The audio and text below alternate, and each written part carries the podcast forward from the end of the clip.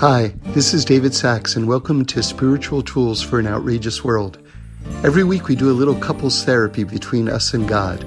It's a chance to deepen and explore our most important relationship. Okay, I'm glad you're here. These days are some of the most challenging days of the entire year. We call it the three weeks, or now we're into the, the nine days leading up to Tisha B'Av. And so it's good to just check in what is our philosophy about sadness? And Reb Shlomo, I think, put it absolutely brilliantly when he said that you can be sad with the outside of your heart, but inside your heart, you always have to be besimcha. You always have to be happy. That actually answers a lot of paradoxical existential questions of how do you deal with tragedy? We know that we're supposed to be happy, but how can we be happy? And so this simple teaching gives us a way forward through the fog, which is you can be sad with the outside of your heart, but on the inside of your heart, you always have to be besimcha. You always have to be happy. And sort of a partner teaching with that, but now you can sort of get into the depths a little bit more with this, is that the Gemara teaches that when the month of Adar comes in, of course, Adar is the month where Purim is, and it's, it's the happiest month, famously the happiest month.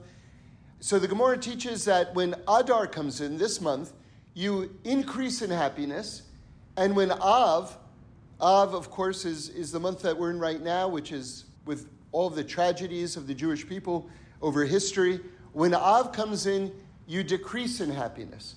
So again, when, when Adar comes in, you increase in happiness. When Av comes in, you decrease in happiness. It's always about happiness. You're either increasing in happiness or joy, or you're decreasing in happiness or joy. And now return back to the teaching from Reb Shlomo. With the outside of your heart, you can be sad, but with the inside of your heart, you always have to be happy. Because that's the baseline. Simcha, happiness is the baseline. Okay. So let, us talk historically for a moment because there's something that's kind of very surprising about this period. And it tells us a lot about human nature and about ourselves and the work that we have to do in ourselves today. And that's the following. When the first base of HaMikdash, the first holy temple in Jerusalem, was destroyed, it was destroyed for three reasons idol worship, spilling of blood, meaning murder, and immoral sexual connections. And by the way, there is a halacha, very interesting halacha, that if someone puts a gun to your head, God forbid, and says, do one of these three things or I'll kill you, the person has to submit to death. So that's the big three. that's why the first Beis HaMikdash, the first holy temple, was destroyed. Now, the holy temple was rebuilt 70 years later. The second Beis HaMikdash was destroyed. Why? The rabbis teach us because of hating each other for no reason. Sinas chinam. And it's been 2,000 years approximately since the Beis HaMikdash has been rebuilt. Now let's think about that for a second. You've got the big three on one hand, and the Beis HaMikdash gets rebuilt 70 years later. And then you have people just hating each other for no reason. And it's 2,000 years, and the Beis HaMikdash still hasn't been rebuilt. So you say, those are the three biggest things. And yet we recovered from them so quickly? And the answer is yes. And I heard this analysis, which is that the reason why we recovered from them so quickly is because they are essentially outside actions. Whereas hating someone in your heart is an inside action. And when it comes to uprooting things from your own heart, that takes a lot of time. So, again, that's a very searing insight into human nature. How much time it's taken us. So, how do we reverse this process? How do we stop hating each other for no reason? Well, first of all, someone observed if you come up to someone and say, Why are you hating people for no reason? They'll say, Excuse me, I have terrific reason for hating people. they will not accept your premise. So that, that's number one. There's something very abstract about causeless hatred, hating people for no reason. It's hard to wrap your mind around that. And it's hard to apply it to yourself because it's just hard to get traction on that idea. By the way, that doesn't mean that you can't have complaints against people, especially complaints against people who have wronged you emotionally and financially and perhaps even physically. So let's just make that distinction very clear. And we have a court system and we have ways to adjudicate those type of wrongs. So in other words, we're a very practical people. The Jewish people are very very practical. And so it's not just about wholesale forgiveness. But there crosses a line where pettiness becomes justified in our hearts in a way that we feel as though we've been wronged in a way that perhaps is more a reflection of our own limitedness emotionally than it is about the crime that was committed. And I remember hearing a story about a yeshiva boy, and he goes up to the Rosh Yeshiva and he says, All of the students are insulting me. Everywhere I go, people are insulting me. And the Rosh Yeshiva explained back to him, that's because your ego is all over the place and they can't step anywhere without walking on your ego. So if you find that everyone, wherever you go, people are insulting you, guess what? More likely than not, that's your problem, not their problem. It means your ego is absolutely everywhere. Nevertheless, I think that there's a connection historically. Remember, at Mount Sinai, something absolutely epic happened before we got the Torah. It's not just, as, as Rashi brings, that we became like one person with one heart before the Torah was given. I think it's because we became like one person with one heart that the Torah could come down from heaven. In other words, it's not just like, yeah, and then we left Egypt, and then the sea split, and then we got to Mount Sinai, and then we were like one person with one heart, and then God gave us the Torah. No, no, no. We came together like one person with one heart. We made this awesome vessel to hold this extraordinary light.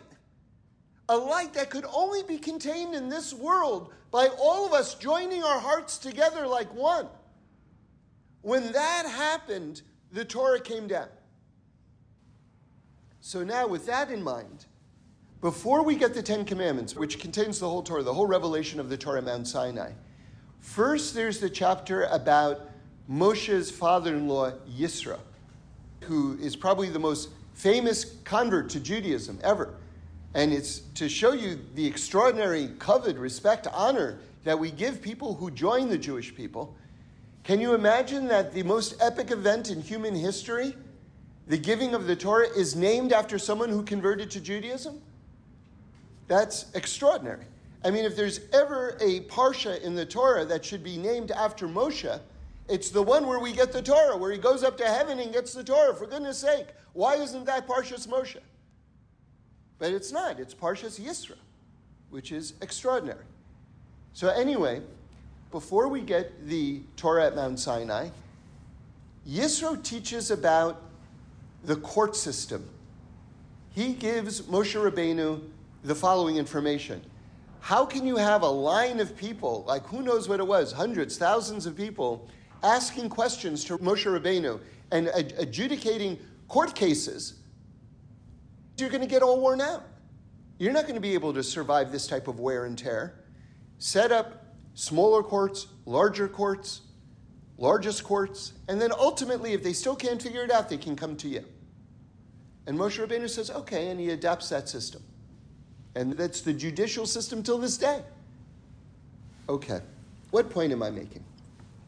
before we come together as one person with one heart, a system of courts is established so that those things where we have legitimate complaints against each other and people have honestly wronged each other can be addressed before we come together as one. In other words, there has to be justice. And that is the Torah way. Because otherwise, you're dwelling in fantasy. And you're asking people to exist on this level that human beings don't exist at. You know, to paraphrase Shakespeare, if you cut me, do I not bleed? Human beings are human beings, and we have to be addressed as such and treated as such.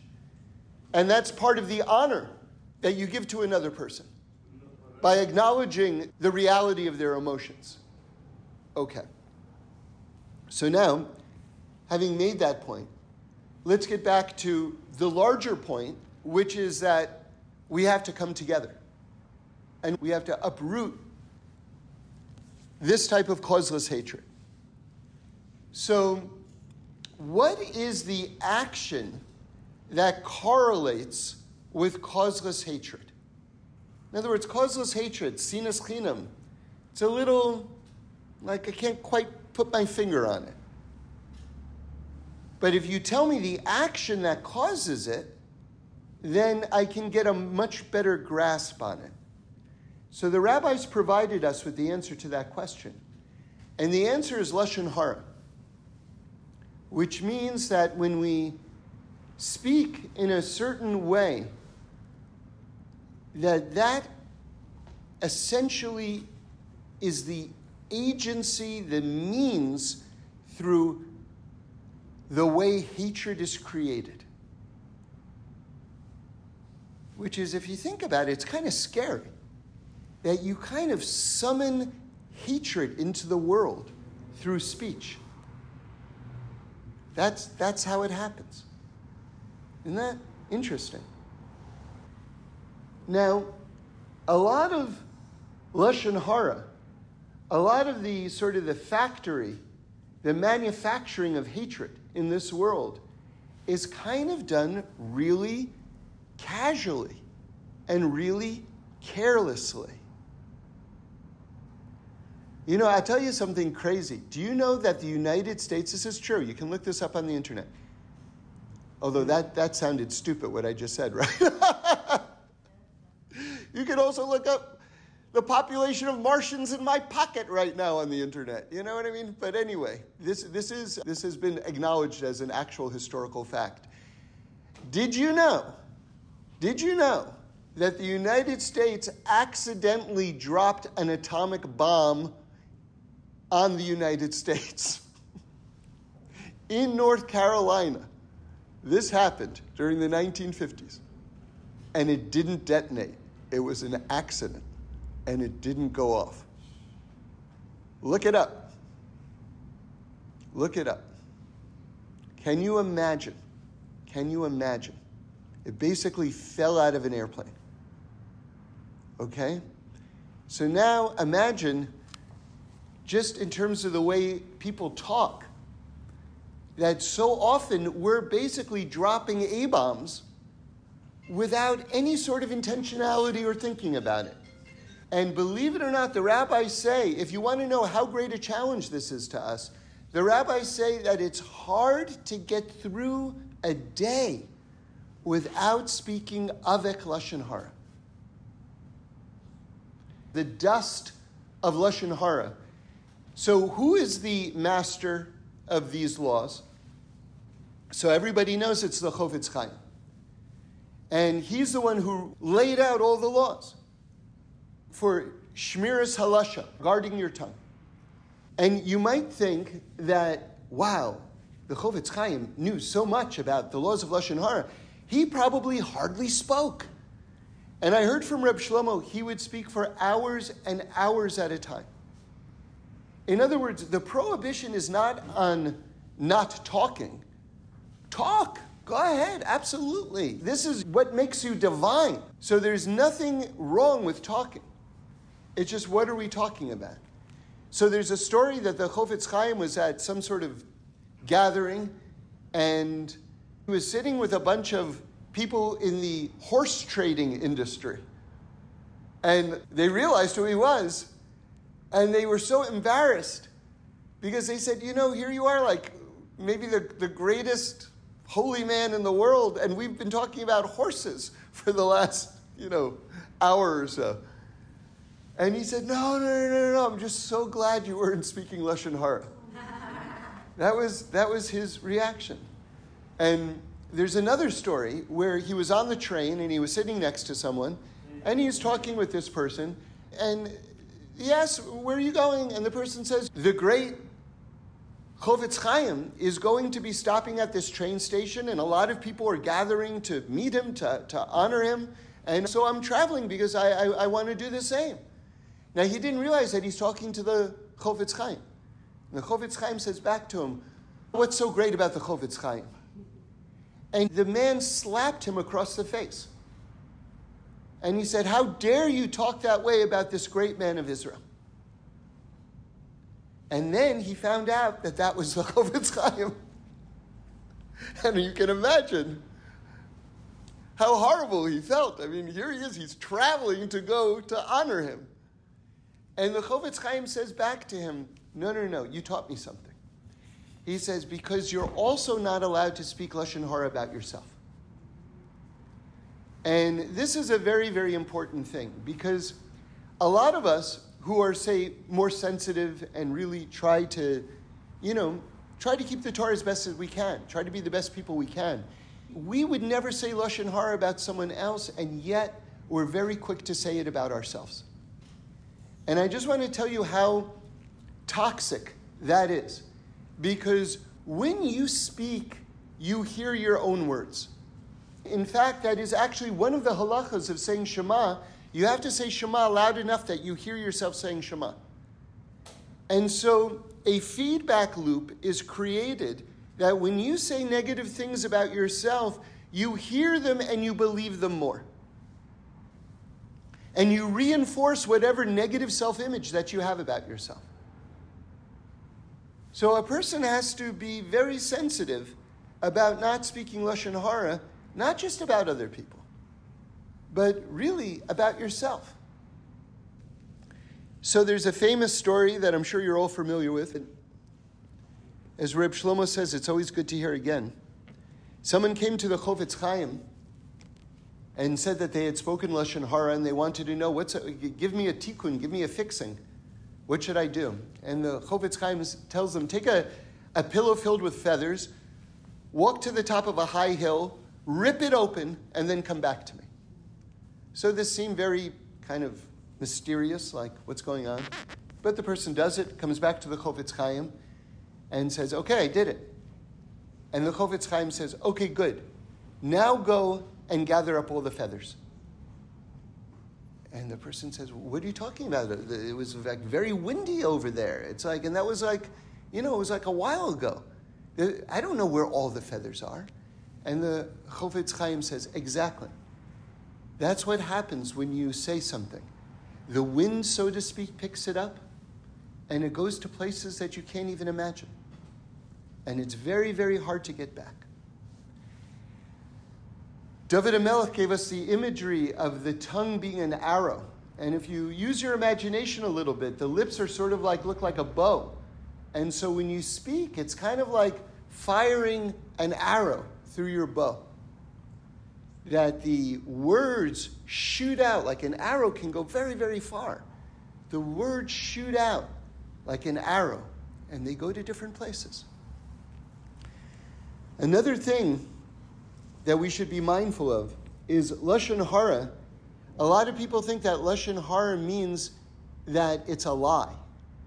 But you can say something that's 100% true. But if the words are hurtful, then it's still in the category of Lashon Hara. So I, have been in rooms more than once where someone has said something and someone else said, hey, that's Lashon Hara. And, you know, instinctively, like they go, but it's true. Okay, so Mazel Tov, it's true. It doesn't mean that you can say. Now, there are exceptions.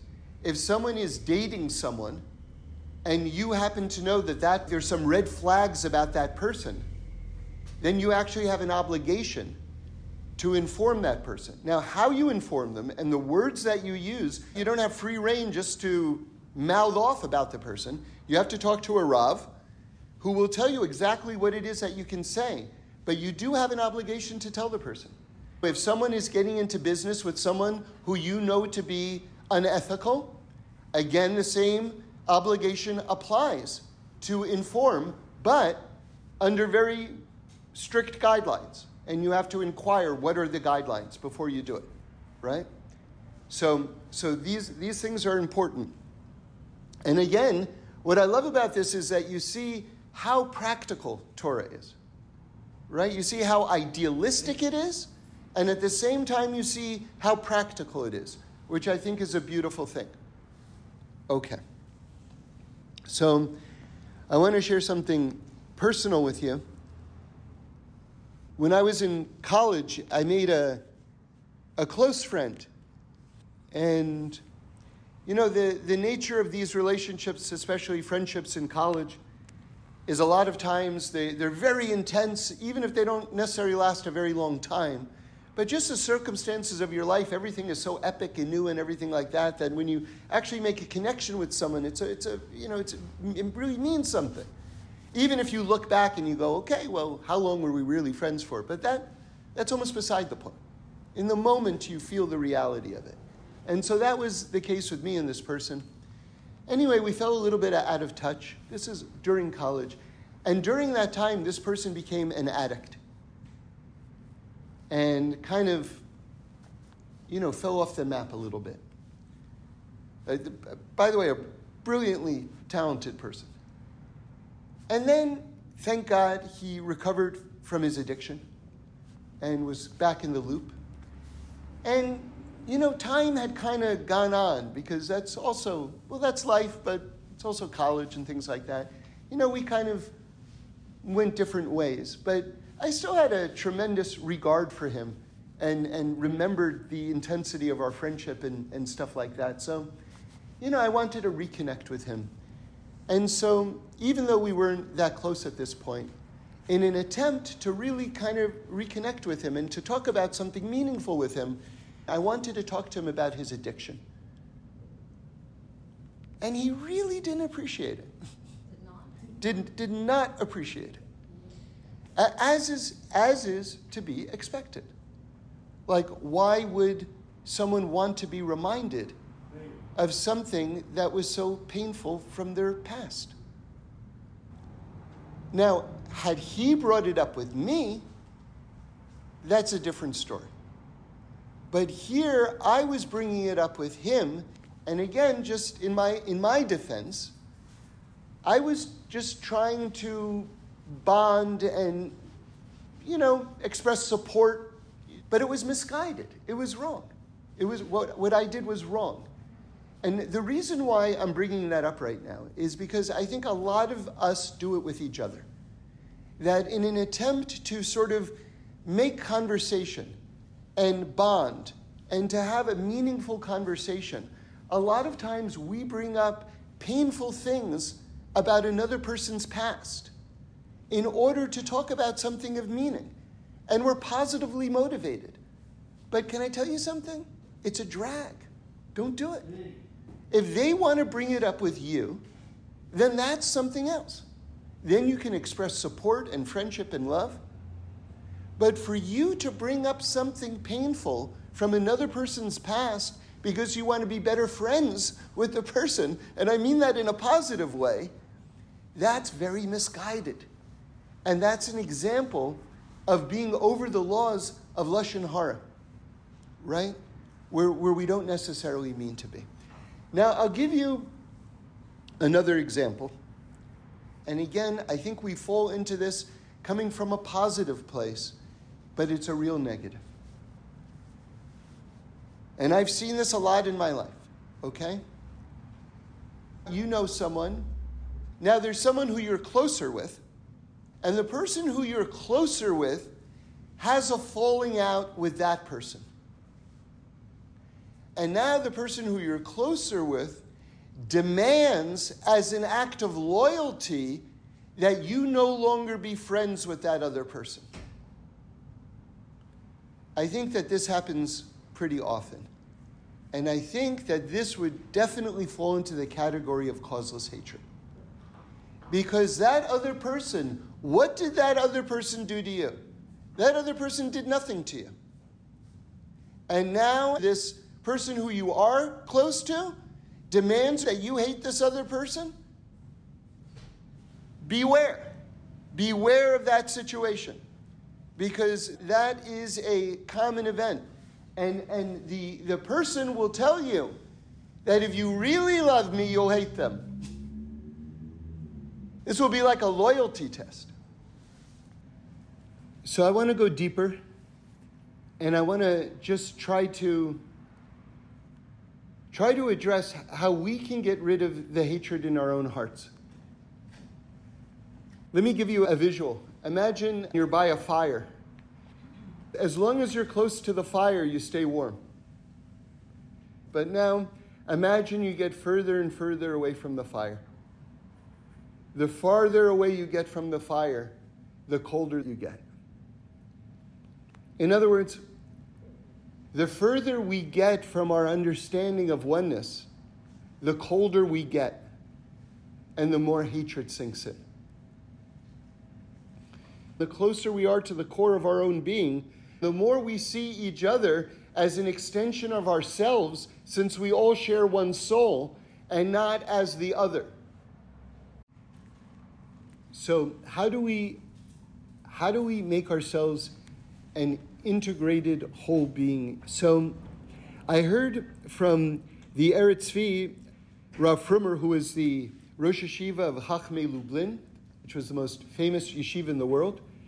He said, How do you know if the Torah that you have in your mind has actually entered into your heart?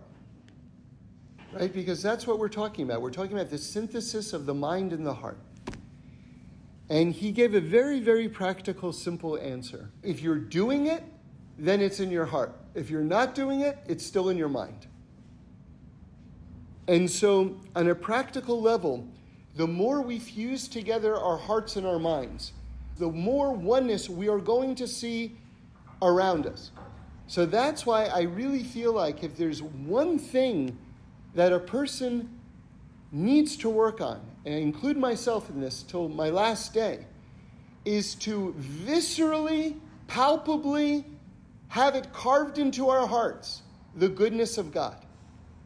Because all changes come from that understanding. If every time you get into a traffic jam, you can say to yourself, God is saving my life right now. Every time you have a date that you didn't get or you wanted that relationship to continue, but it didn't, you say, God is saving my life.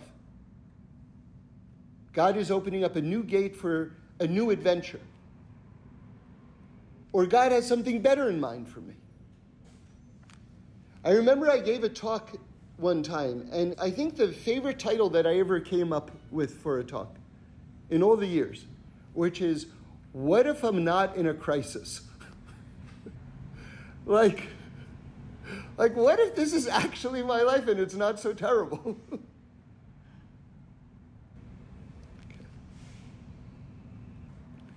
So, how do we maintain this type of closeness with ourselves? And what is the origin of the fractiousness of this oneness?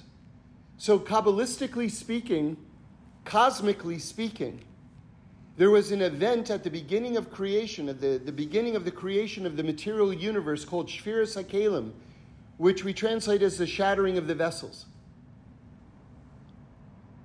In other words, the world had to be incomplete in order for us to finish the world with God. So let me, let me put it another way. When you play Monopoly, you get the race car, that's your game piece. You get the top hat, you get the wheelbarrow. Everyone gets a game piece. In this world, part of being a member of this world is you get a little bit of brokenness, and you get a little bit of brokenness, and you get a little bit of brokenness. and everyone gets a little bit of brokenness. And now the idea is that you're to take your brokenness and put it with the brokenness of the world and to make wholeness. And this is a very important point, so I really want you to concentrate and really understand this. When the vessel shattered, when brokenness entered into the world, God didn't get anything wrong. This was by design because He wanted us to take these pieces and put them together and realize His oneness in this world through our actions. That's, that's really important. That's really important. See, people have a lot of trouble figuring out God. Not that I figured out God. Uh, that's not the point. I was talking with someone, and he was like, Boy, it just seems like there's so many errors in the world. And he was coming from an extraordinarily good place. And, and he was thinking about you know, really dark times in Jewish history. And he was like, with all the wrongdoing going on, like, how, doesn't it feel like there's going to be a divine reaction like in previous days? And I really felt like, okay, I have to have a conversation with him about what is punishment. Do we believe in punishment? Because he didn't use the word punishment, but everything he was saying was about punishment. And I said, okay, we don't believe in punishment. We believe in fixing and soul correction. And there's a really big difference between those two things. Because a lot of people, and again, they don't necessarily think this through, but it's in their heart. A lot of people are like, okay, I did this thing wrong, and now God is going to get back at me. Do you understand? Can I tell you, God is not petty in that way. That's not how God thinks. You did this thing, now God is rolling up his sleeves. Oh boy, he's been waiting for this moment where he can like rage on you. If you think that that's what God is, you have no concept of God.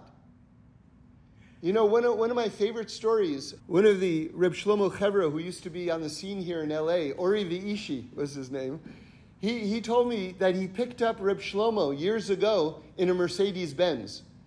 Now, you don't hear it so much these days, but at least when I was growing up, there were a lot of people who would never buy a, a, a Mercedes Benz because it was a German car and they're part of in the Holocaust, right? So now you don't hear it so much anymore, right? So anyway, this person years ago, when this was a thing, went to pick up Reb Shlomo in a Mercedes Benz. And he apologized to Reb Shlomo. He said, Hey, you know, I, I hope it's okay. I'm picking you up in a Mercedes Benz. And Reb Shlomo said back to him, I'm way past that, brother. what I'm trying to say is if you think that you do something wrong and then God is just waiting to get you back, God is way past that, brother. You get it? So here's a way of I, I'm trying to put this in a very, very simple visual, okay? Let's say you have to go in this direction, straight in front of you, but you're turning and you're running in the opposite direction. Now, the whole reason why you're in this world is to go in a straight direction in front of you. But instead, you're running in the opposite direction. The act of being taken and turned around doesn't feel good. It doesn't feel good. It may even physically hurt. And the person who's experiencing that being turned around very well may experience that as punishment. But it's not punishment, it's soul correction. And that can be a very painful process. I'll give you an example. It could manifest itself as sickness, God forbid. Now, sometimes with sickness, what happens is a person is incapacitated and they have a lot of time to think about their life. And they go, you know something? Maybe I'm going to try this differently, and maybe I'm going to try that differently. And so that's the idea. It's not that, oh, you did this wrong, so now you're being zapped with a sickness. That's not the idea. The idea is that God saw for that person, that is the ideal environment for the person to be in to reconsider where their life is so that they can make adjustments. And God's got a million different ways to create that type of thinking space for a person. A million different ways. And the Rambam says, I'm always like fascinated by his use of this word. That if a person experiences setbacks in their life, negativity in their life, and they don't use that as an opportunity to reevaluate their life, listen to this word. It is achzarius, which means cruelty. The person is being cruel to themselves. Cruelty. Can you imagine? That's a very strong word. So again, again, God doesn't punish. God doesn't punish. But the soul fixing and the opportunity that He gives for us to reorient ourselves is often discombobulating. So I gave you this, this visual. A person is close to the fire, but the further away they get from the fire, the colder they become. That fire represents the oneness of this world, the oneness of God, and the further that we get from a palpable, visceral understanding of the oneness and all of us sharing the same soul, the further that we get away from that, the colder we get, and the more things like lashon hara and causeless hatred and disconnection can come in. Now let's go back to this idea of the shattering of the vessels.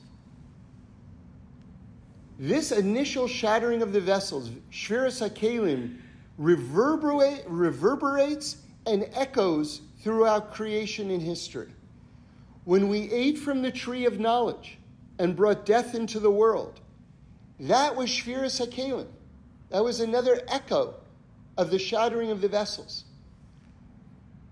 When Moshe Rabbeinu smashed the luchos, that was another echo of the shattering of the vessels of Shviras HaKelim. When the temples were destroyed, that was another echo of Shviras HaKelim, of the shattering of the vessels. The distance between us, between our hearts and our minds,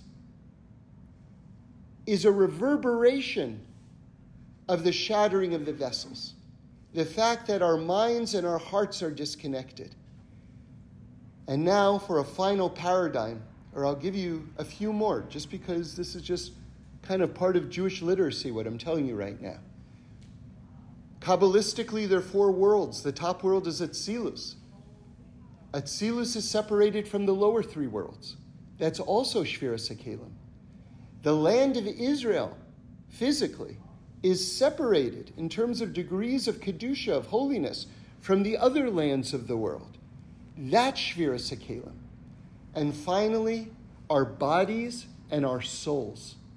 Within each and every one of us, there's a Shviras HaKelim, a shattering of the vessels, this separation. So we're born into brokenness. We're born into brokenness. Now remember, just to contextualize that, I have to tell you something that's always like such an important Torah. Here's what everybody gets wrong everybody thinks that the world was perfect, that the Garden of Eden was perfect, and that we blew it, and that we're trying to get back to zero. All of history is trying to get back to zero. That's not it. That's not Torah. And as Reb Shlomo put it so beautifully. If the Garden of Eden was so perfect, what was the snake doing there? If the Garden of Eden was so perfect, what was the snake doing there? And the point is that the Garden of Eden wasn't perfect yet. It was pretty darn close. But God created us to be partners with Him to finish creation. Okay? And that's this idea of brokenness. We're born into a world with brokenness in it, but not because God couldn't make the world perfect. God easily could have made the world perfect. But God had a much grander idea and an idea which shows so much honor and kavod to each and every one of us. He created us to be partners with Him to finish it off. Can you imagine? You know, imagine. I don't know if you've ever seen this. Used to be in a lot of movies when I was when I was a kid, right? And these are movies from before I was born. One of the big events in American history after the creation of the railroads was they, they were like, you know, Americans are very ambitious. They were like, how about a railroad that goes all the way from the East Coast all the way to the West Coast? From New York to California, right? That was a big job. That was a huge job. So, you know what they started doing? They started laying tracks from the West Coast toward the middle of the country, and they started laying tracks from the East Coast toward the middle of the country. And guess what?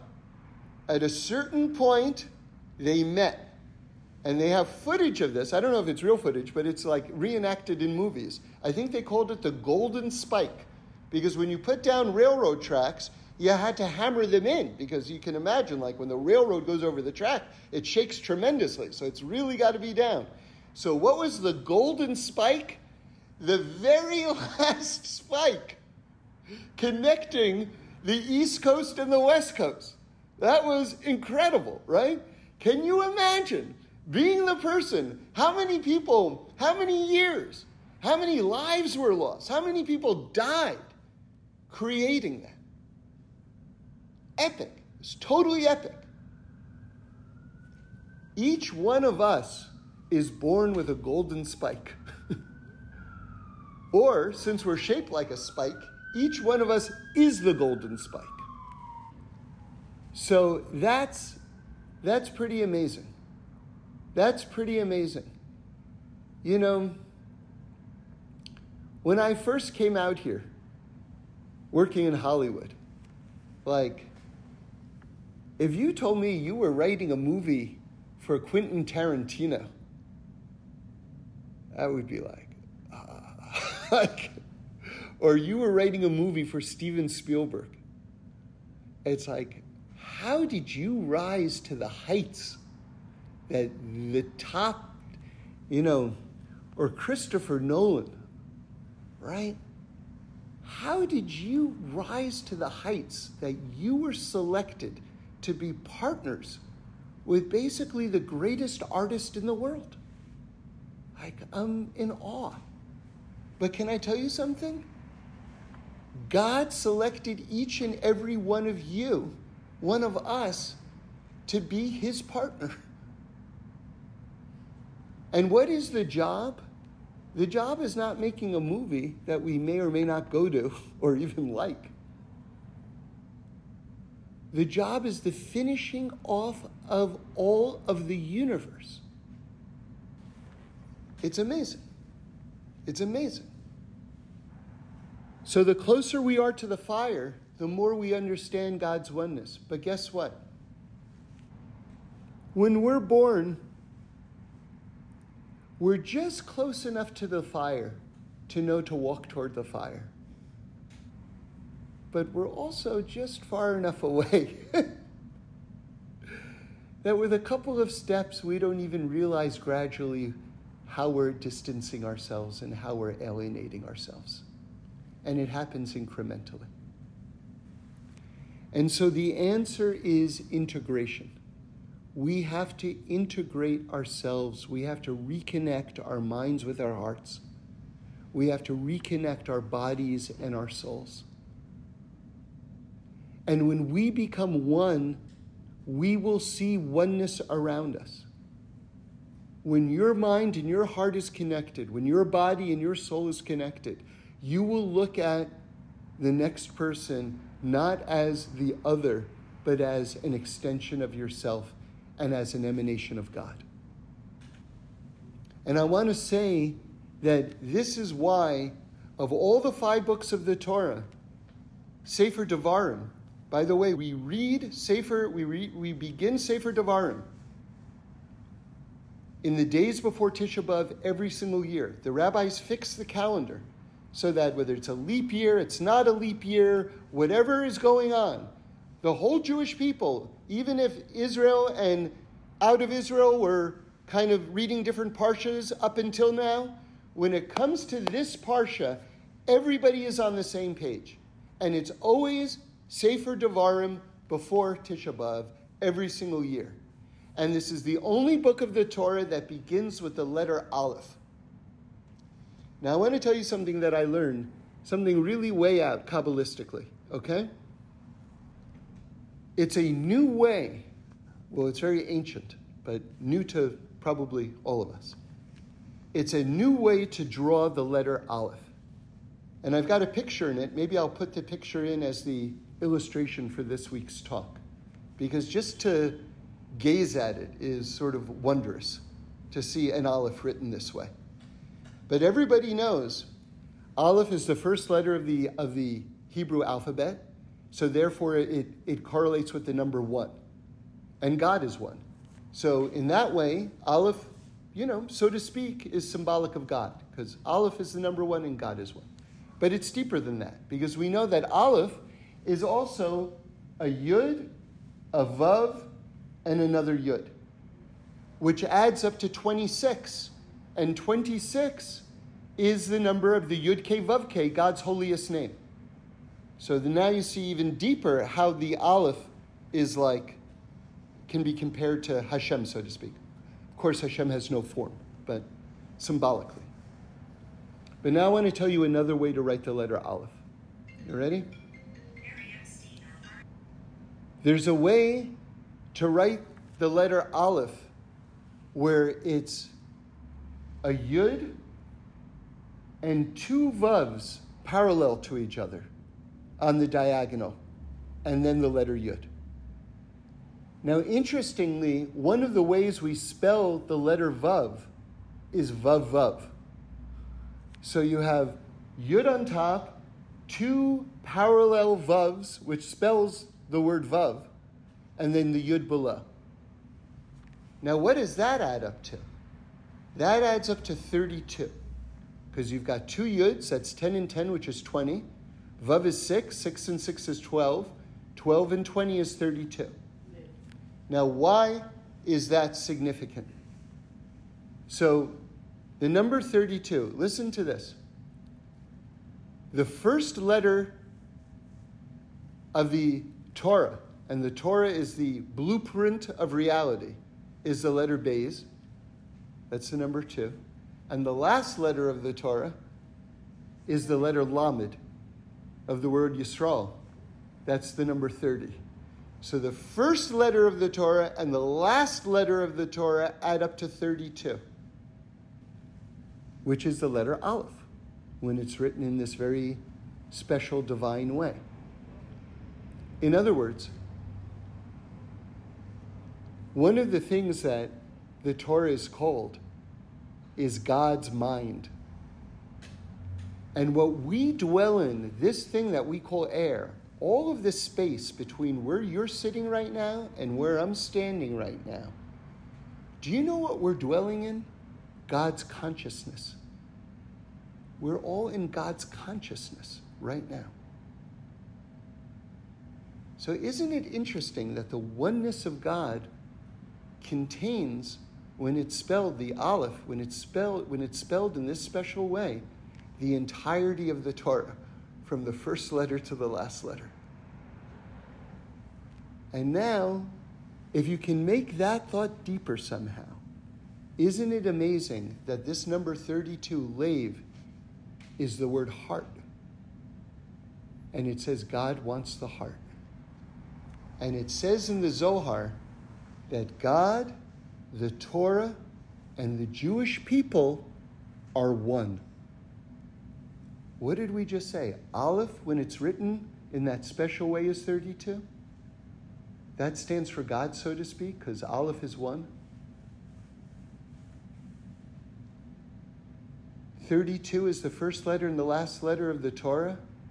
That's God and the Torah being one. And 32 is our heart, the heart of the Jewish people. That's God, the Torah, and the Jewish people being one, just like the Zohar says. I'll give you one more illustration of the Torah being the letter Aleph. I heard from Reb Shlomo in the name of the Kamarna Rebbe that when God spoke the Torah at Mount Sinai, the first word of the Torah is Anochi. So the Gemara says God spoke the first two commandments of the of the of the Ten Commandments, but that everything was contained within that.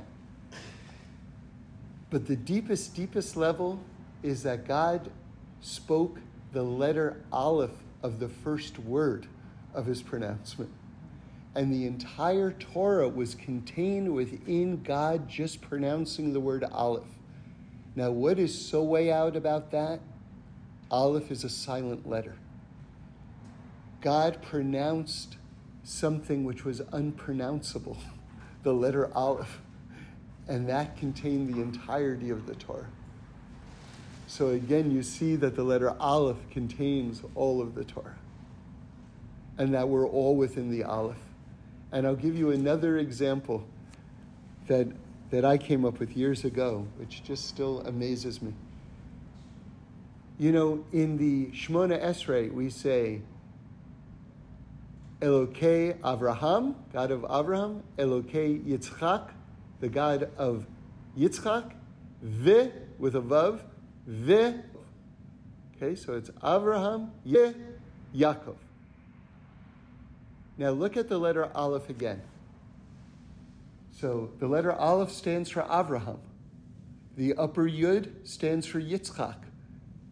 The Vav stands for V, and the lower Yud stands for Yaakov. Contained within the letter Aleph is Avraham, that's the Aleph, Yitzchak, V, Yaakov right? We're all descended from the Avos. God, the Torah, and the Jewish people are one. The fifth book of the Torah, Sefer Devarim, the Rebbe's say, is basically the beginning of the Torah Shebaal Peh. That's the oral law. You have the written law and you have the oral law. The last book of the Torah was said by Moshe, and then God said, Good, now write it down. So, what's amazing about the last book of the Torah is it's simultaneously the oral law and the written law. In other words, what we have is everything is coming together with coherence. Each person is a letter of the Torah, but you speak. So you are a letter of the Torah, which means that you are Torah Shebeksav, the written Torah, but you also speak and understand the Torah, and you explain the Torah, which means you're also the oral Torah. So each person is the written Torah and the oral Torah. And the idea is the more we can make ourselves one coherent being, that we can integrate all of these ideas in our consciousness and in our heart, then we go close to the fire then we reawaken the oneness that is already inside of us and we see the oneness in each other. And that, I want to say, is the explanation of why Sefer Devarim, why we have this parsha with the Aleph, this synthesis of oral law and written law, all before Tisha B'Av. Because if we can get it together individually, then we'll be able to reveal the oneness in each other and the oneness of God, which is here right now. It's just ready to be revealed. And God has made us partners in that action. Thanks for listening. We do this every week, so join in again next Sunday for a new podcast where we explore the amazingness of life. And review us and send in any comments or suggestions. I'd love to hear them.